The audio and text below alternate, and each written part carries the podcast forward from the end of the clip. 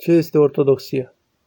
Mulți ar putea răspunde la întrebarea ce este ortodoxia, că este o religie. Însă dacă luăm în seamă sensul contemporan al acestui cuvânt, acest lucru nu este într totul adevărat. Ortodoxia nu se compară cu celelalte religii, pentru că nu este cuvântul omului despre Dumnezeu, ci cuvântul lui Dumnezeu despre om. Ortodoxia nu este o descriere umană a unui Dumnezeu creat după chipul și asemănarea omului, ci revelația dumnezească despre om, creat după chipul și asemănarea lui Dumnezeu. Ortodoxia este oarecum o religie, dacă avem în vedere sensul originar al cuvântului de religie, care provine de la religare, relegarea dintre om și Dumnezeu. Și această legătură s-a pierdut din pricina păcatului. Deci, ce este ortodoxia? Ortodoxia este știința medicală corectă care are ca scop vindecarea sufletului de distorsiune existențială, de boala păcatului și deci de atingerea perfecțiunii personale veșnice. Deci ortodoxia este o ramură a medicinei și nu a filozofiei, istoriei, sociologiei sau psihologiei.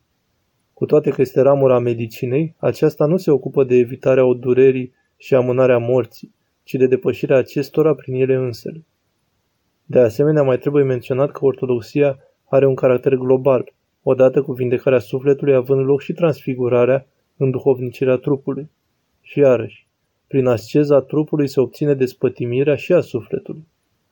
Este o abordare sintetică, unificatoare și nu una analitică, despărțitoare în care existența omului este văzută ca o sumă de părți și în care este tratat separat un organ sau altul. Caracterul global al ortodoxiei este completat și de faptul că omul și bolile acestuia este văzut totdeauna în relație cu ceilalți și în primul rând cu Dumnezeu.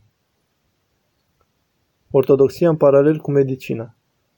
Paralela ortodoxiei cu medicina ne poate ajuta în mai multe puncte foarte importante în procesul vindecării, adică a mântuirii persoanei noastre. Întâi de toate, toți suntem bolnavi.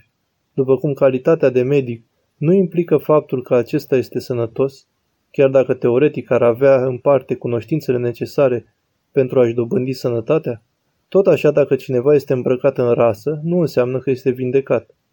Toți trebuie să luăm tratamentul vindecării personalității umane, tratament care de cele mai multe ori are și medicamente amare. Cine sunt ortodoxi adevărați?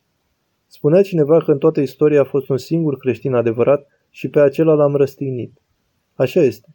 De aceea, cu toate că cinstim structurile administrative ale bisericii, trebuie să căutăm pe ortodoxii care sunt pe cât posibil mai aproape de Dumnezeu, adică pe oamenii duhovnicești, pe sfinți. La fel și în medicină, cu toate că trebuie să cinstim pe ministrul și ministerul sănătății, vom căuta medii de specialitate, capabili să ne vindece bolile de care suferim. Comportamentul medicilor adevărați Principala prioritate a medicilor adevărați nu este să-și maximizeze numărul de bolnavi, ci să-i vindece cât mai bine pe cei pe care îi iau. Medicul adevărat este cel care tratează pe fiecare bolnav în parte, ca persoane și nu-l judecă. Medicul adevărat își vede pacientul mai presus de el.